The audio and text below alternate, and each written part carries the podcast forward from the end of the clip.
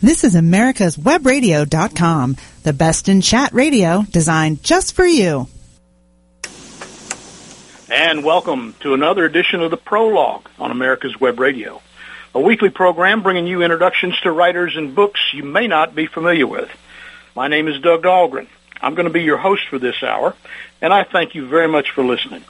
Now, we hope to entertain and inform you during this hour, and there are just so many great writers and terrific stories out there. Some of them get lost in the sheer massive volume of books being produced these days. Now, my job, I'm the lucky guy that gets to cut through all that. I get to meet these writers and bring them to you, and it's folks that you really need to know about. Now, I'm an author myself. I have eight fiction novels that are available. They're action thrillers. Uh, they kind of make you think. So they're not just all action. They're thoughtful stories that hopefully you'll enjoy along with the others who've already been there. Uh, I hope you'll look me up. They're available through Amazon, Barnes & Noble, Books A Million, and of course you can go to my site, which is www.dougdahlgren.com and get all the information and that'll direct you over to Amazon.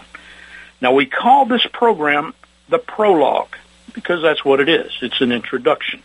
And while those that we introduce here are mainly writers, we love to bring you interesting people with a simple, good story to tell from other fields and other endeavors as well. Now, have you got that pencil and paper handy? Because you're going to need it. During the course of the program, we're going to be bringing you information like the writer's website and things like that, information that you're going to want to make note of. And here's a good example if you or someone you know has that book or that interesting story that needs to be told, I want you to reach out and let me know about it. There's two ways to do that, two email addresses. You ready? There's Doug at americaswebradio.com or you can use Doug at dougdahlgren.com. Send me a little short message about yourself or whoever you want us to have on the program, and we'd be glad to talk to you and schedule you for a future appearance. Now, let's get to business. Today we bring you an author and a very special one at that. Besides her writing, she is a professor, a former TV personality, a trainer for the U.S. State Department, partner in a new business that we'll ask about later, and she's also won several awards for her writing. The book she brings, Becoming Jessie Belle, was chosen as Book of the Day by the prestigious website Indie Book of the Day in December of 2014. Becoming Jessie Belle is one of eight books to the writer's credit with another novel on the way. That will make a total of five in the fiction category and another four in nonfiction. Those relate to women's issues and interests and things that a lot of people are already enjoying. Now, born in a small town, she was raised and educated in a schoolhouse that handled kindergarten through the 12th grade all in one building. Her further education, though in some steps, includes a doctorate in education. That title of doctor is well earned, and yet she prefers to be simply called Linda. I'm delighted to have her on the program this hour. She brings her fictional tale of a young, glamorous TV reporter who was sent on a journey to find herself. The title is Becoming Jessie Belle, and this is your prologue. There was something in his tone, or maybe it was just him in total, that ruffled her feathers. Whatever the cause, her nationally televised interview with the man turned adversarial and rude. If her boss didn't fire her, Jessie probably wouldn't have understood or accepted that anyway. Instead, he ordered her on a new assignment, one that traced her roots and her heritage through Africa, Scandinavia, Europe, and the early years of this country. A full crew was sent with her, producer, cameraman, the works, and the journey was followed by viewers back home as a reporter traced her own heritage. She learned she was becoming Jessie Belle. The author Linda Hughes is with us. Good morning, Doctor. I had to use that at least once. How are you doing? I'm doing great, Doug. Thank you so much. You're terrific. I, I need you to write my blurbs for my books for me. That was great. Oh, wonderful introduction. That would be an honor. I'd love to do that. Thank you. Well, it's great to have you here. And I want to say right away, you have the Doctor of Education degree, and that's not just a plaque on your wall. Uh, you put that thing to good use. Where and what is it that you teach? I teach at Georgia Gwinnett College in Lawrenceville, Georgia, and I teach teacher education. I teach people who are going to be teachers. So, in a way, I feel like I've got an easier job than many because people who want to be teachers are just nice people. That's all there is to it. I really enjoy my students, and so uh, I've enjoyed being a, a professor. However, I am retiring this coming summer, and I am looking forward to that. I'm going to spend my time writing full time. Can't wait. Well, I'm sure the classroom will miss you, but we'll enjoy having more of your work. Would you like to shout out to the students that are, I guess, assuming they're on break right now, but you want to say hello they, to they, them? They are on break, and uh, they might be sleeping. I don't know. but sure. Uh, hey, everybody. Uh, I hope you're having a wonderful break, and I look forward to seeing you again second week of January. We'll be back at it. So there we go. Excellent. And I'll tell you, we we need quality people in the classroom. We certainly do. So we're glad you've got a teacher like Dr. Hughes working with you. That, you know, that is quite a responsibility, and and it's quite time consuming. Um, how has teaching affected your ability to write? Well, it's it's interesting. It is very time consuming. When when the semester is on, it it's really full guns. But I learn so much from my students. I hope they learn something from me as well, but I learn so much from them. And I, I see so many different kinds of people. We are an extremely diverse college. And so we have people from all over the world. My students are all ages. And the stories they tell, I'm lucky enough to teach some classes where I hear their, their family histories and their ancestry and so I get a lot of good information. And if nothing else, I get fabulous names for my characters uh, because they come from everywhere with these names that are just terrific. So uh, it's an advantage. I love it. That's an excellent point. Naming the characters is is one of the harder things that that we do. Uh, talking a little inside baseball here, I've heard of some people that actually go through the obituaries and and you know cross check names and and things like that. But I've not done that yet. It's a good idea. I, I'll give but, it a shot. You know, the name that you give a character really spells it out, and and it's an important decision. So that that's it is. And in fact, in in becoming Jessie Belle Dragan. Uh, who call, he's from Eastern Europe, and and that's a name was the name of one of my students. Now, of course, I don't put the name onto a character that's exactly like the student. I wouldn't want the student to ever be offended but I did pick up the name from somebody at school. So that was wonderful. That's cool. Well, let's talk a little bit about the book. The, the novel is about finding oneself. And there's a good deal of historical fact and world travel, and there's even a touch of mysticism involved here now. What genre, what genre would you say that becoming Jessie Belle best fits in? What a what a good question because I don't know. In fact, every time I've talked to an editor, a publisher, or, or a reviewer, or anybody about the book, we can't quite decide. It has sometimes been called fantasy because there are some mystical elements to it. It's been called historical fiction. It's been called women's fiction. It's not actually, it has romantic elements to it. Certainly, there's a romance that she falls in love along the way uh, wouldn't be any fun if she didn't have some romance along the way. Oh, but, of course. Uh, but it's not a traditional romance novel that follows a romance formula. So it really is a little bit of everything. It usually ends up being called women's fiction. And I have uh, men readers too, though. I've had some reviews from men, and I really enjoy that. Uh, but it is a book that women seem to enjoy a lot. So I appreciate the readers who go out there and find this book. And the historical part uh, is uh, something that I love. I love doing the research. I, I think any writer who writes and, and includes the historical aspects of a story that probably enjoys the research, or we wouldn't be doing it. And I learned so much. I, I just can't even believe all the, the little things that I ran into that I had to research. And I contacted professors sometimes at other universities who were experts in areas and and it was fascinating to write. Well, now your research and, and the travel that would have been involved, did you actually do any travel, or was it primarily internet and telephone calls? Uh, I actually had a job for 20 years prior to becoming a professor. and I, I actually didn't go back to school for my doctorate till I was 50 years old. I woke up the morning of my 50th birthday and said, "Okay, I can't travel for work all the time anymore." And and so I switched careers. But prior to that, for 20 years, I had a job where I did training programs, and the training programs were for companies and government agencies like the the U.S. Department of State. And I worked with the military, and I worked with a company called Career Track, and they sent me all over the place.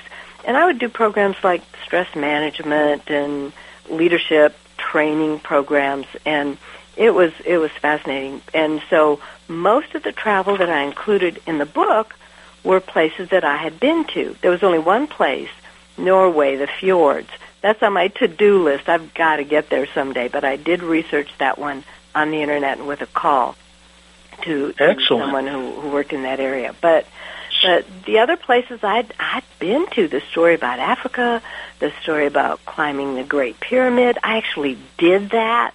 I was young and naive and didn't know it wasn't a good idea to be wandering around out there by myself in the middle of the night. And I did that.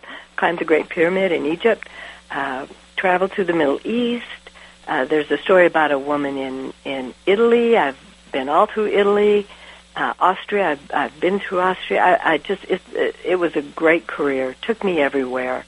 Uh, but I I did get get worn out after a while, and so oh. I was able to come back and and uh, do something else. But I was able to include all of that in this story because when she travels, following the trail of her DNA, which is what her boss made her do, then um, it took her to all these places.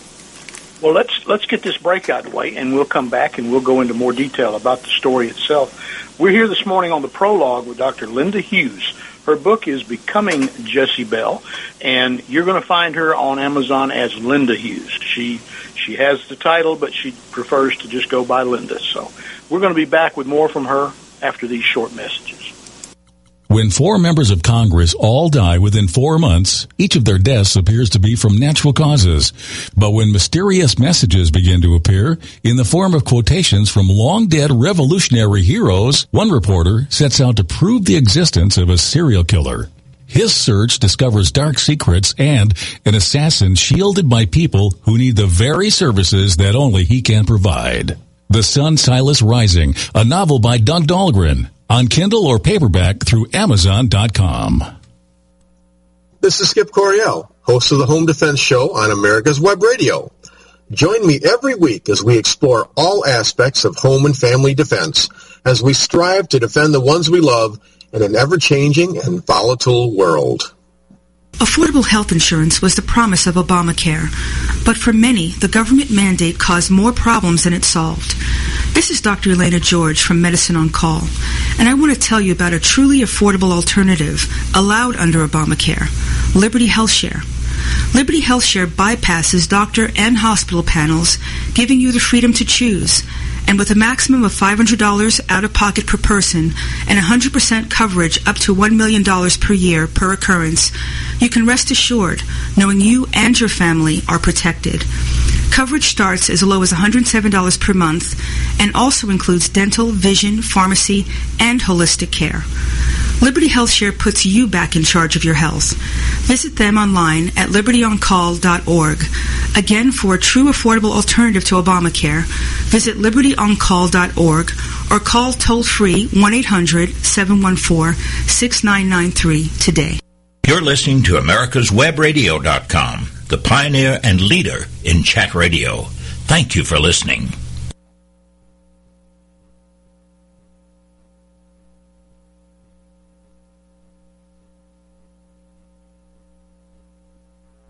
Jessie Belle, and we were talking before the break a little bit about her experience as a trainer, and you kind of I don't want to use the term glossed over it, but you were actually training people uh, in anti-terrorism. Isn't that correct? I was, and and uh, I was probably the least likely person alive to ever do that. But I fell into it. I was the psychology arm, how to handle the stress of being in difficult situations, and, and I was that facet of a much larger training program. Worked with fabulous people. Most of them uh, were military or former military, and I certainly learned more from them than they ever ever learned from me. In fact, were you in the military, Doug? I was. Yes. Well, seems like you- another appre- lifetime ago, but Yeah, you, you'll appreciate this. Uh, I, I was working with a, a general one time. We were putting this program together, and I remember I was so scared, and I thought, "Oh my gosh, how did I ever get into this?" And I remember looking at him, and and he was giving us our assignments and what we were going to do, and and I was a civilian contractor. I wasn't in the military, and and and I looked at him and I said, "I can't do that." And he looked back at me and he said, "I didn't ask if you could. I said you will." And I went, "Whoa, okay." And and that's the way it is when you work with the military. And it really pushed the envelope for me. It took me out of my comfort zone.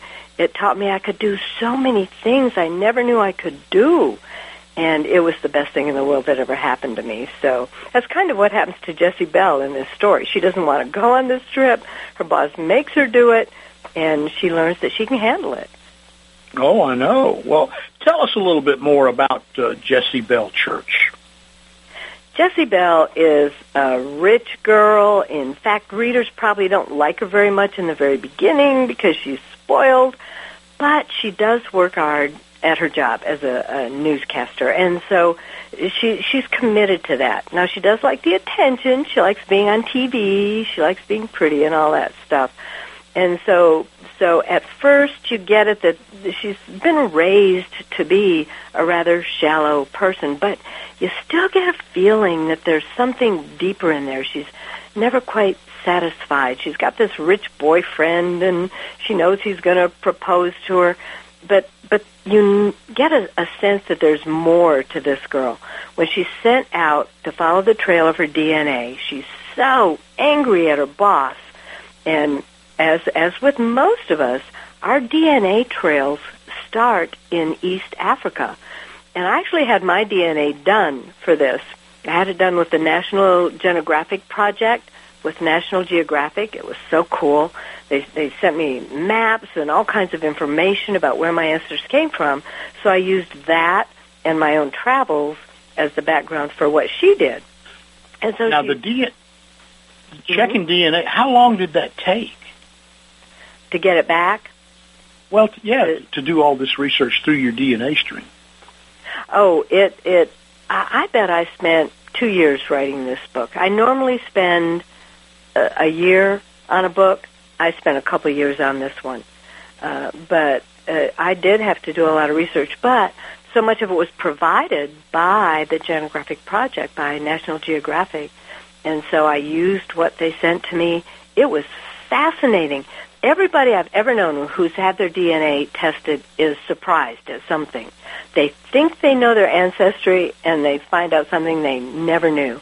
Like I was absolutely certain I was Celtic. I know my family's Irish. I'm a McVeigh and an O'Sullivan. So I knew I was as Irish as could be and I must be Celtic. I could feel it in my bones and and so I'd always study that and, and when I go to Ireland I'd always look at that. Well, I found out from my DNA that I'm actually Viking, not Celtic. And so my ancestors, instead of going straight across Europe into the British Isles, went up to Scandinavian country and came down to the British Isles. And I was so surprised by that. I'm, uh, my ancestors were the pillagers and the raiders and the killers, not the the ones I thought. And so I got a TV show for you to watch. I know. I love it too, by the way. Isn't that good? And so, and my brother, when I told him about our our heritage, he went and had a big Viking tattoo put on. But but anyway, I think everybody finds something that they're surprised at, and certainly Jessie Belle did too. And so she starts out; she doesn't want to do it. She's sleeping around. There's this cameraman that she thinks is an animal, this Dre, and this producer, and she can't wait to get back to her rich boyfriend in Atlanta. But along the way, every night, no matter where they are, she gets a visit in the night from an a, a spirit ancestor, and she she starts learning about the lives, the most tragic things that happen to these women, and the most triumphant things that happen to them. And she starts to realize that there were a lot of people who went through a lot to make her what she is today. These were the people who made her. And she needed to appreciate that. And she learned to love their stories, to appreciate their stories, and it it really brought her out of her arrogant shell and made her become a much richer, deeper person than she had been before. And now so, you have a te- you have a tendency to kind of just slide over some facts. We're going to dig deeper into these things. Okay. Because it's very important to it. But let's back up a hair. Uh, Okay. Writers writers always include parts of themselves into their Right. stories, and sometimes it's factual, sometimes it's just alter ego. But Jessie's background is actually considerably different from yours, isn't it?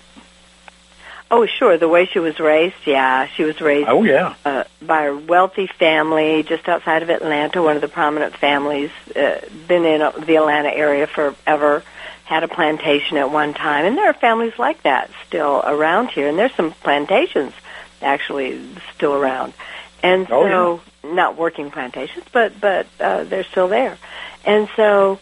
Uh, yeah, that's nothing like the little town in Michigan that I was raised in. Oh, West Branch, Michigan. Yeah, kindergarten. Yay, yeah, 12th yay, West Branch. Now, interesting fact that you shared with me: fifty cousins in the school. I mean, did your family operate that town?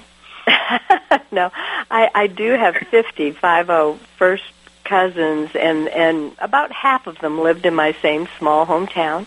I always had cousins in my same grade with me, and uh, they were everywhere. I'm telling you, you could never get away with anything because your siblings and your cousins were always in the same school, and if you got caught doing anything, uh, they immediately made sure their mom and dad knew, so that my mom and dad knew, and and none of us could get away with anything. And actually, it was a a great way to to grow up. I, I still Oh, it love is. My It is. People hometown. I don't still realize that. Oh yeah, and I still have friends from back then. And last summer was my 50th high school reunion, and I went back and and oh my goodness, we had the best time, and just it it felt like we, in some ways, had never been apart. So there's some bonds there that stick forever. Oh, absolutely. Now, the differences are there from Jessie's upbringing and yours, but you do have one very major thing in common. You were also an on-air personality in Nashville, Tennessee, weren't you? I was. That was a long time ago. In fact, if you want to see something really funny, go to YouTube and look up Linda Hughes hairdos from the 1980s. And I oh, was Okay. I was on a oh, it's hilarious. I was on a television show called American Magazine, uh, which uh, didn't last too long. Uh, really great show, though. I loved it. It was kind of like the talk shows you see today. It was a precursor to those, where uh, some fabulous hosts and some different topics and different guests. And I did regular segments on women's issues. Loved it. Loved doing it. Um, but the way they did my hair now, of course, today is just hilarious. but but Well, back then that was that was the way we did it. But yeah, I, I enjoyed that a lot. I bet. How long were you on the air there?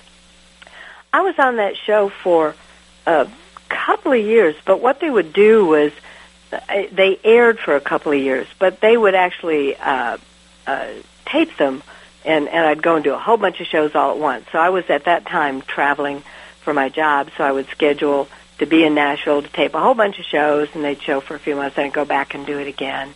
So I didn't live in Nashville at the time. Okay. Now, were there, uh, this is, I don't expect names out of this one, but were there individuals that you met while doing that show that maybe inspired Jessie's character? No, not well. That's a good question. I think it may have stuck in the. There was one. I won't name her name, but there was one. This sticks in the back of my mind. There was one I really liked, and there was another one. and so uh, that, and then sometimes I- I'll admit, I'm going to be honest, watching personalities on television. And uh, some of them are, are on, on talk shows and news shows, and some are fabulous and uh, so well spoken and and seem so qualified for the job. And then there are others. And uh, I fashioned Jessie Belle at first uh, as one of the others who looked like she was uh, more uh, just there because she was attractive. Although she was working hard, she works hard to be good at what she does. She just isn't quite there yet. And I understand. So, uh, I fashioned her after that. Well, listen, something we need to do. Uh, Mhm. Becoming Jessie Belle is the book. Your name is Linda Hughes. How can people find out more about you and all of your books, including Becoming Jessie Belle? My website is really easy. It's www.lindahughes.com. It's that easy. And Hughes is H-U-G-H-E-S. So Okay. www.lindahughes.com. And then, of course, I'm on Amazon. All my books are on Amazon, and I have an Amazon page as well. Are they in both formats, uh, paperback and Kindle, or They How can are. they find yeah. okay, Yeah. very good. Uh, paperback, Kindle. Uh, my publisher in uh, my most recent publisher is in Athens, Georgia, Deeds Publishing, and they just do a bang up job with books. They do a really good job. So very I'm good. about How that. long have you Take been? How long have you been with them? I've been with Deeds for three and a half years, I believe, Okay. and uh, they've done three books of mine. One, two, three, four books of mine, and uh, hopefully another one coming up. Outstanding. I've met quite a number of authors that are associated with Deeds, and uh, hear nothing but good things. So that, that's Oh, that's they're always good. Oh yeah. And uh, when you were on your show, you said you spoke mainly of women's issues. Was that what it was about? Yes, that is what it was about. And then Fox News National hired me to talk about women's issues uh, for them, and I would would tape those here in Atlanta, and they they would air out in New York, of course. But um, uh, Roger Ailes, which was interesting, he, he liked my segments, but I had a little disagreement with them and uh, quit. so, Oh, I don't know if we, I don't know if we want to go too deep into that. no, no, you didn't even want to go there. Okay, But all right. anyway, Well, we've got other places we do want to go, but we're going to have to do it after this break. We're here Okay. this morning on the prologue with Linda Hughes, and we've been talking about her career and what led up to writing Becoming Jessie Belle. We're going to be back with more after these messages. Whether cruising the strip in a 57 Chevy or taking the family on a vacation in a 71 Oldsmobile Vista Cruiser, you need to tune in to Classic Cars with Steve Ronaldo and Jim Weber every Saturday from 8 to 9 a.m. on americaswebradio.com. 45 years of experience is behind the most trusted name in auto transportation. Passport Transport, the first and finest today. That's why Passport Transport is the preferred auto transport for major auto manufacturers, concours, museums, tours, and collectors, and should be your choice from across the state to across the country. When you have the need, go to passporttransport.com and enjoy the peace of mind referenced experience will give you. Passport Transport. This is Dr. George. Join me Wednesday mornings at 9 o'clock for Medicine on Call. On Medicine on Call, we talk about more than medicine. It's about how to take control of your mind, body, and spirit. When four members of Congress all die within four months, each of their deaths appears to be from natural causes. But when mysterious messages begin to appear in the form of quotations from long dead revolutionary heroes, one reporter sets out to prove the existence of a serial killer. His search discovers dark secrets and an assassin shielded by people who need the very services that only he can provide. The Sun Silas Rising, a novel by Doug Dahlgren, on Kindle or paperback through Amazon.com. You're listening to America's americaswebradio.com, the pioneer and leader in chat radio. Thank you for listening. And welcome back. We're here this morning. We're having a big time talking with Linda Hughes. We're talking about her upbringing, her history, her work career, all the things that entered into her becoming a writer, and of course, bringing us the novel Becoming Jessie Belle. Now, Linda had been in the TV business for a couple of years in Nashville, and you were around quite a number of personalities back then. Uh, do you see, of course, it's different when you're working with people, I know, and it's simply watching them on television, but do you notice any major differences of the folks that are on the air today as opposed to when you were on the air?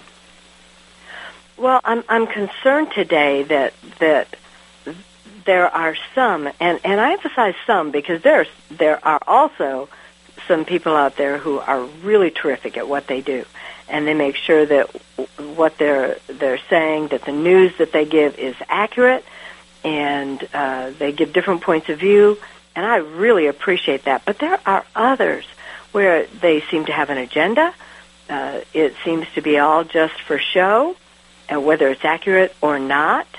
And so one of the things I, I really push my students to do is they'll come in and they'll say, "Oh, I heard such and so on the news." Well, let's look into that. Let's do some research. Let's do some digging. And sometimes it's not even that it's inaccurate, it's just not the whole story. And I think we all need to be aware of that. We need to, to say, okay, that sounds interesting. Don't know for sure. If that's everything I need to know, I need to go figure it out for myself and do some digging. Absolutely. Um, don't want to dwell on this, but you think maybe the cable and the 24-hour news cycle maybe put a lot of pressure on them to come up with things. Maybe that's played a role in this. Oh, sure. I, I'm I'm sure it has, and especially when you see the same things over and over and over, you know. Oh yes. They're filling oh, yes. they're filling time. Yeah.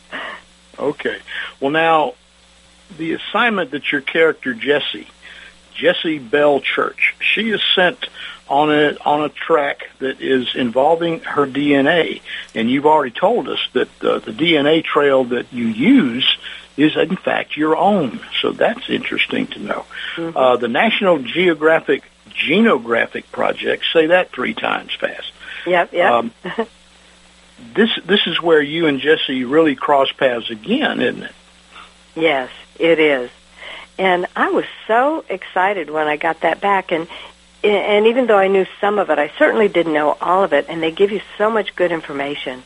And so I just had Jessie Belle go with the very same haplogroup. They that's what they call them, the group that you come from and that has a number. And so I just had her go with my haplogroup and and uh, that was the the journey that she took.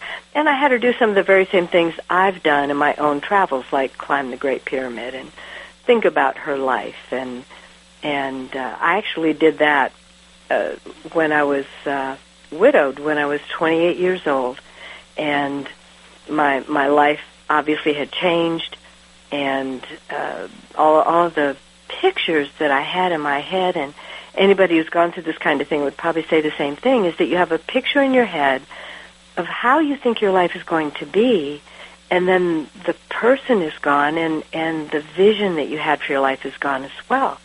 And so when that happened to me and I took this trip to to Egypt and to the Middle East and to Turkey and to Greece that my husband and I had planned on taking together before he died. And um climbed the Great Pyramid and sat up there. And and it was it really was spiritual. It was so uplifting in some ways but it, looking back on it, it was kind of funny in other ways because back then you can't tell on pictures very well but the pyramids are eaten away like stair steps and you can just climb up there Mm-hmm. well i was up there on this spiritual quest and there were also teenagers up there making out and smoking cigarettes so so I, I had to climb away and find my own little spot.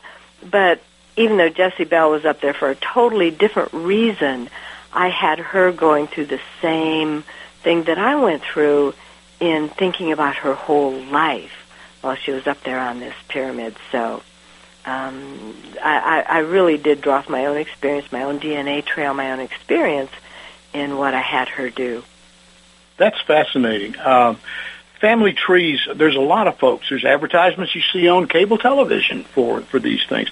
But, you know, family trees, ancestry, that's a very popular thing for folks to be digging into today. And like you said, uh, there's one ad that comes to mind where somebody thought they were of one heritage and find out that something quite different than that. Uh, the, the very little that I know about it is that the searches can really grow exponentially as you move back in time. Now, did, did your search zero in on a particular bloodline, like maybe your mother's family, or what? Did, did, did it just go a broad search, or did it zero in on a particular lineage?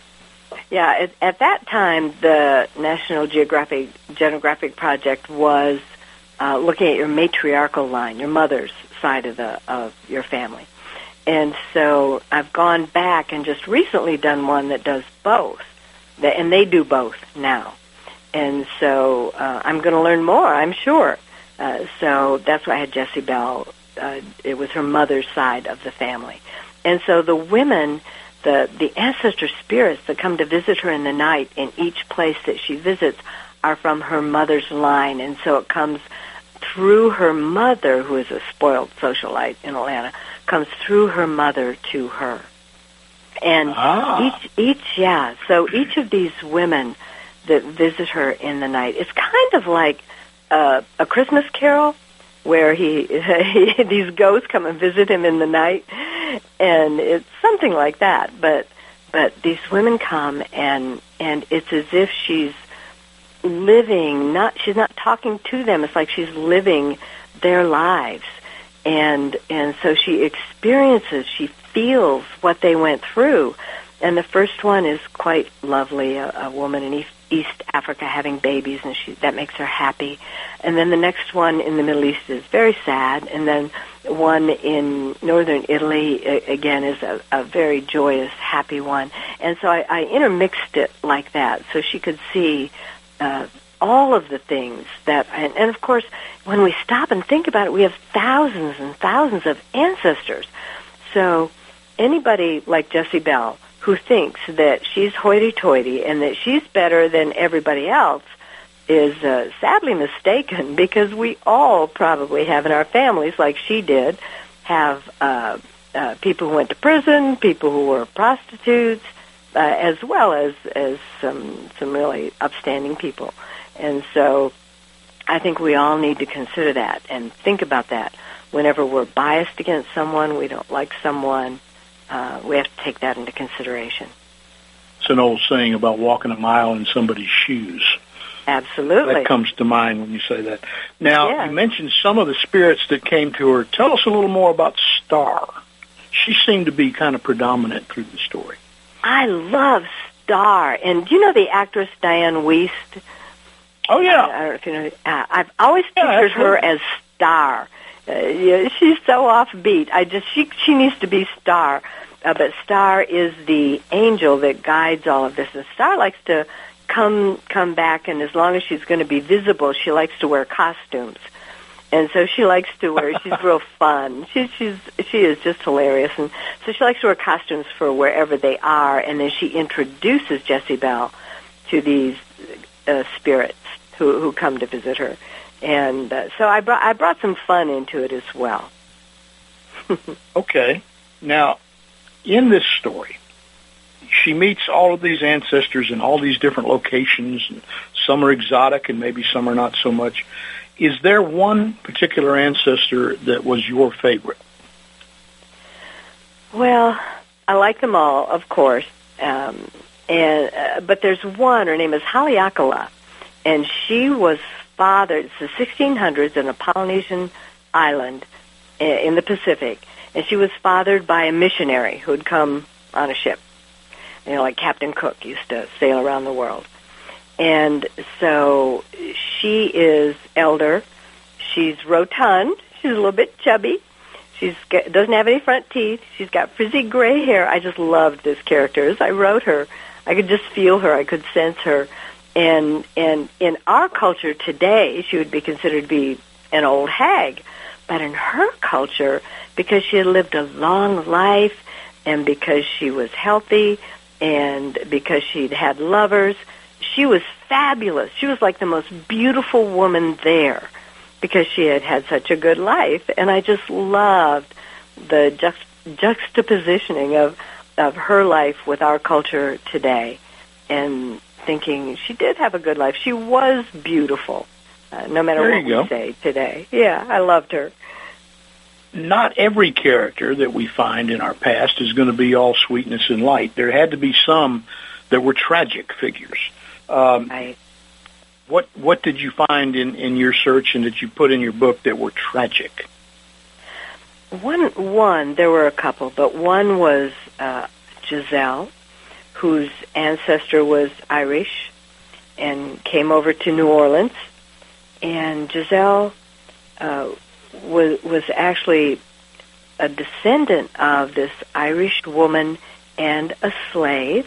And I did research into this and found that this sometimes happened. That plantation owners' wives or the people who worked on the plantations were so isolated, and that there there are uh, actually people in the South who have heritage that is Irish and African, and it was that combination. And so Giselle ends up uh, in a very sad situation on the plantation. Uh, she becomes pregnant. She uh, uh, runs away uh, off the plantation into New Orleans. Becomes she ends up a prostitute in a high class bordello, and and Giselle is a very sad character. She practices voodoo and has her child, has her little baby, which she tries to hide out from the men who, who come to her. Um, but she has a, a tragic, tragic life, and in the end goes insane. And the little girl is taken by a friend and brought over to Georgia, and is the ancestor of Jessie Belle's mother, who's the big socialite, who thinks that her family was always so uh, well off and and so elite, having no idea that her ancestor was a prostitute who went insane and lived the end of her days in prison and was hung. And I, I did research on this as well and learned that they would hang people, and when the hanging didn't work, if the person was still alive, they would shoot them. They always had someone there uh, to shoot them, so they would die more quickly. Wow. And that's that. Yeah, that's what happened to Giselle. But that really happened to people. Well, now that's a question that comes to mind. These spirits that you describe, uh, they were then based on people that actually you discovered uh, from your past. Is that right? Well, some were, and then some were were. Uh, I made them up. Uh, think, Okay. Looking at looking at history, knowing there were people like that in history in that place at that time. I don't know that they were m- my ancestors, but I made them Jessie Belle's ancestors. And, excellent, uh, excellent. Yeah, it was fascinating. In, fa- right. in fact, for Giselle, for the for the plantation, I had to look into the language that the slaves would have spoken, and learned a lot about that from a professor at Tulane University who helped me out with that. And so the the research again was was just fascinating. And the book is Becoming Jessie Belle. The author, Linda Hughes, is with us, and we're going to be back with more from her after these messages. When four members of Congress all die within four months, each of their deaths appears to be from natural causes. But when mysterious messages begin to appear in the form of quotations from long dead revolutionary heroes, one reporter sets out to prove the existence of a serial killer. His search discovers dark secrets and an assassin shielded by people who need the very services that only he can provide. The Sun Silas Rising, a novel by Doug Dahlgren, on Kindle or paperback through Amazon.com. Whether cruising the strip in a 57 Chevy or taking the family on a vacation in a 71 Oldsmobile Vista Cruiser, you need to tune in to Classic Cars with Steve Ronaldo and Jim Weber every Saturday from 8 to 9 a.m. on americaswebradio.com. Your auto love and investment demands the best, and for 45 years, Passport Transport has been meeting those demands. From manufacturers to the one-car collectors and all other facets of the auto industry and antique auto hobby. The first and the finest with unequaled service and peace of mind. Passport Transport, your auto transportation company. Contact PassportTransport.com with your need today. Passport Transport. The disease of addiction is a life-altering challenge, not just for the person suffering its effects, but also for the family and friends who support and love the one caught in its grasp. What should be the course of treatment? Who is the best person to render treatment? And what is the best place to go for the care that is needed? We know that you want answers to these and many more questions. Call 770-696-9862 and speak to a representative of the Atlanta Healing Center. They can tailor a program specifically designed to address the needs of the person suffering with an addiction or give you guidance as to where that help may be found. Information is the key and the trained staff at AHC is here to assist. If you wish, you can also get more information on the website located at www.atlantahealingcenter.com. You're listening to americaswebradio.com, the pioneer and leader in chat radio. Thank you for listening. And welcome back. We're here this morning with Linda Hughes. It's Dr. Linda Hughes. If you're looking up her books, it's going to drop the doctor, just lindahughes.com. And that last name is spelled H-U-G-H-E-S. So we want you to get on the internet and look for all of her books. We've been talking today about becoming Jessie Belle.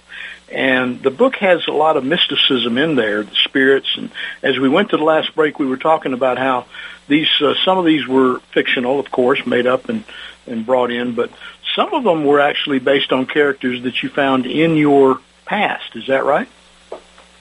That's correct. And uh, for example, there's an Irish character, an Irish woman, Kathleen, that uh, is very much like one of my ancestors that I found in Ireland. And I went. I actually went to Ireland. Get this, this was so cool. I couldn't believe it. I went to Galway, where I knew my ancestors were from. I take a letter from my college to get special access into the archives of the library of Galway and I'm so excited. I get down there and I start looking around, and all of a sudden I realized I'm so American.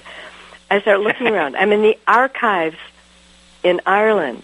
Everything's in Gaelic. I can't read it, and so they they didn't speak English back then in the old days, and so I had to hire someone. I went up and they said, "Well, you're a professor. We thought you'd know," and I didn't.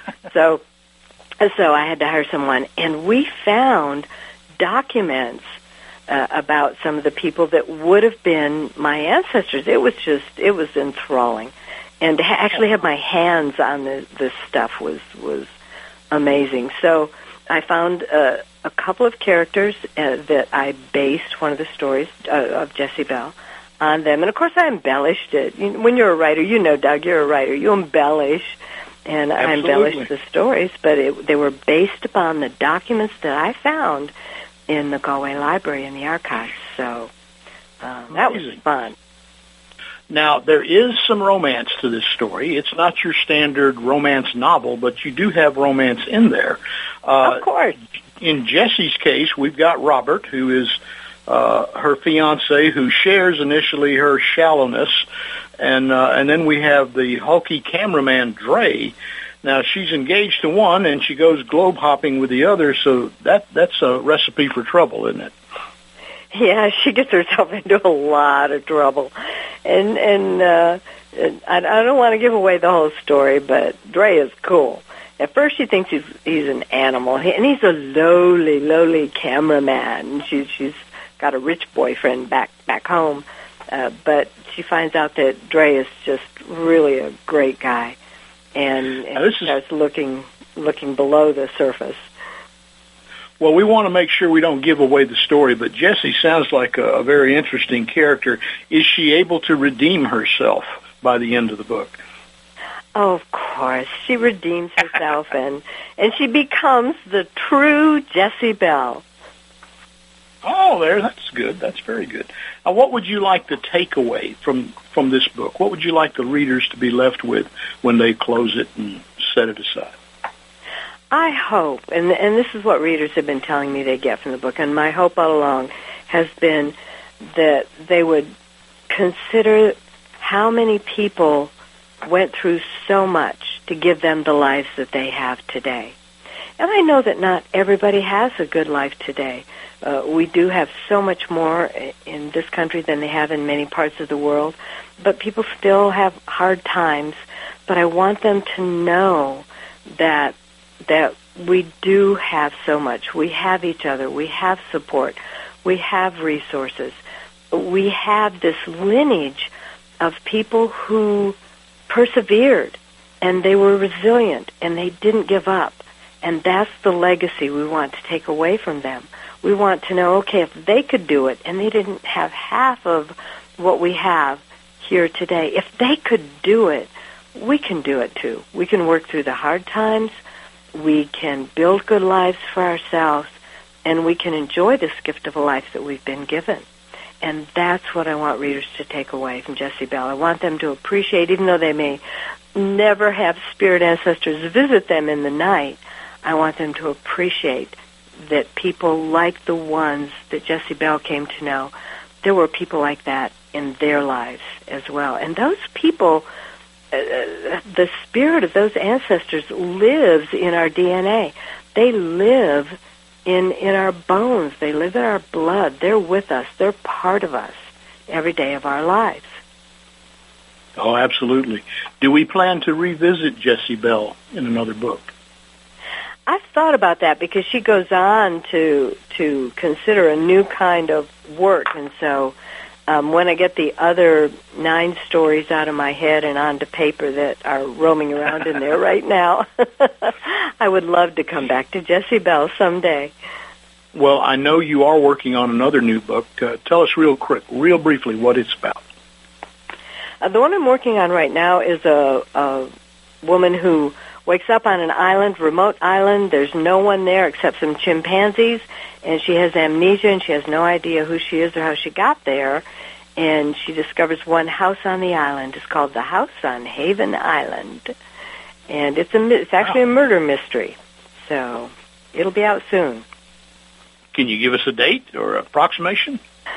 Well, I'm supposed to have it done in two weeks. We'll see. oh, okay. All right. First of the year, then we'll look for that. The house I know, on first, Haven first, Island.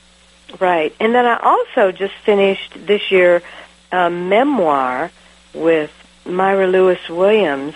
It's called "The Spark That Survived," and and if we have any listeners who are our age, and, and Doug, I'm assuming you're my age. I, I don't want to insult you. A Here. little, little beyond you, I think. Yeah. Okay, okay. But anyway. I'm usually yeah, uh, I'm usually the oldest one. It seems like, but um, Myra was the child bride of Jerry Lee Lewis. She married rock and roll star Jerry Lee Lewis when she was 13 years old. He's her second cousin, and she wrote her memoir this year, and I helped her write that, and that was just so. I, I mean, every time she would tell me a story, I'd say, "Really?" and she'd tell me another one, and I'd say, "Really?" And so uh, she wrote in in the 1980s. She wrote a book called Great Balls of Fire, which was made into a movie that you might remember. Uh, but it really wasn't her story. The publisher and producer changed it so much, she didn't even recognize her own story. So this one's called The Spark That Survived. And you know, uh, folks out there, we uh, have been able to get uh, Myra Lewis Williams scheduled on the prologue in just a few weeks, and I want to thank Dr. Hughes very much for helping to arrange that. Uh, in fact, you were very prominent in getting that done, so thank you for that. My pleasure. You're going to enjoy that. The story she tells, you're going to be saying, "Really?" Oh yeah, well, uh, Great Balls of Fire wasn't wasn't enough. That's that's really great. You also have uh, a business that you're bringing together now, uh, Memoir Magic, and you've got a partner, Catherine Gray White. You've released a book uh, about that as well, haven't you? Right. The book is called Memoir Magic. We believe it's so important for people to write their memoirs, even if they never want anybody else to read it. They never want it to be published. It's so important for us to capture our own thoughts, our own stories, and to see how we evolve throughout our lives. And then, Folks used to have those family Bibles, didn't they? It, yes, exactly. And and then if they do want to leave it as a legacy for those to come, uh, that's great. Maybe their own children won't care, but there'll be somebody down the line who's going to see their picture someday and say, "Who was that person?" And they'll love that writing. So we encourage Absolutely. everybody to write their memoir. Absolutely. Sometimes I just don't know where the time gets away. Uh, Linda, can you think of anything that we've left out that really needs to be discussed this morning? You're great, Doug. No, you you asked good questions. You made me think. I had to think today, and well, I you're not supposed to appreciate think. We're It was supposed to have fun. Well, Oh, it was. It was fun too. Uh, they can just go to my website www.lindahughes.com. H u g h e s. Wonderful. Listen, I want to thank you again for being here. Uh, and before we go, we want to not forget to recognize a couple of sets of listeners we've got out there. We've got the military folks who are out there protecting us daily, doing the job that they do so well. We uh, thank them and we pray Godspeed and, and safe return for each and every one of our military personnel. We also want to thank the first responders, the people at home, police, fire, and rescue personnel. They protect us as well, and we sometimes overlook them. We want to thank each and every one of those. Excuse me, had a little cough come up. Listeners, uh, please tell all your friends about the show. Tell them how they can go to americaswebradio.com, look us up, the prologue with Doug Dahlgren, and they can listen to all of our past programs in podcast form at their pleasure, absolutely free of charge. So, looks like it's about time here with the cough coming on. That's it for this hour. Again, my thanks to Dr. Linda Hughes. Again, she's Thank just you. good old good old Linda Hughes on the on the Amazon page and on her website, and her book Becoming Jessie Belle. You will enjoy it. It really is a, a wonderful story about finding yourself and uh, good guys, bad guys, all the stuff, romance, everything all balled into one. History for you guys out there. Don't shy away from it because it's got a little romance involved. So look for Becoming Jessie, J- Jessie Belle. You'll enjoy it. Now, for myself, I am Doug Dahlgren. For me and for my guest, Linda Hughes, I want to say be good to yourselves and each other. Read a book. If it's not Linda's, maybe you'll select one of mine. And I'll see you folks again in 167 hours. Take care. Bye-bye. You're listening to America'sWebRadio.com, the pioneer and leader in chat radio. Thank you for listening.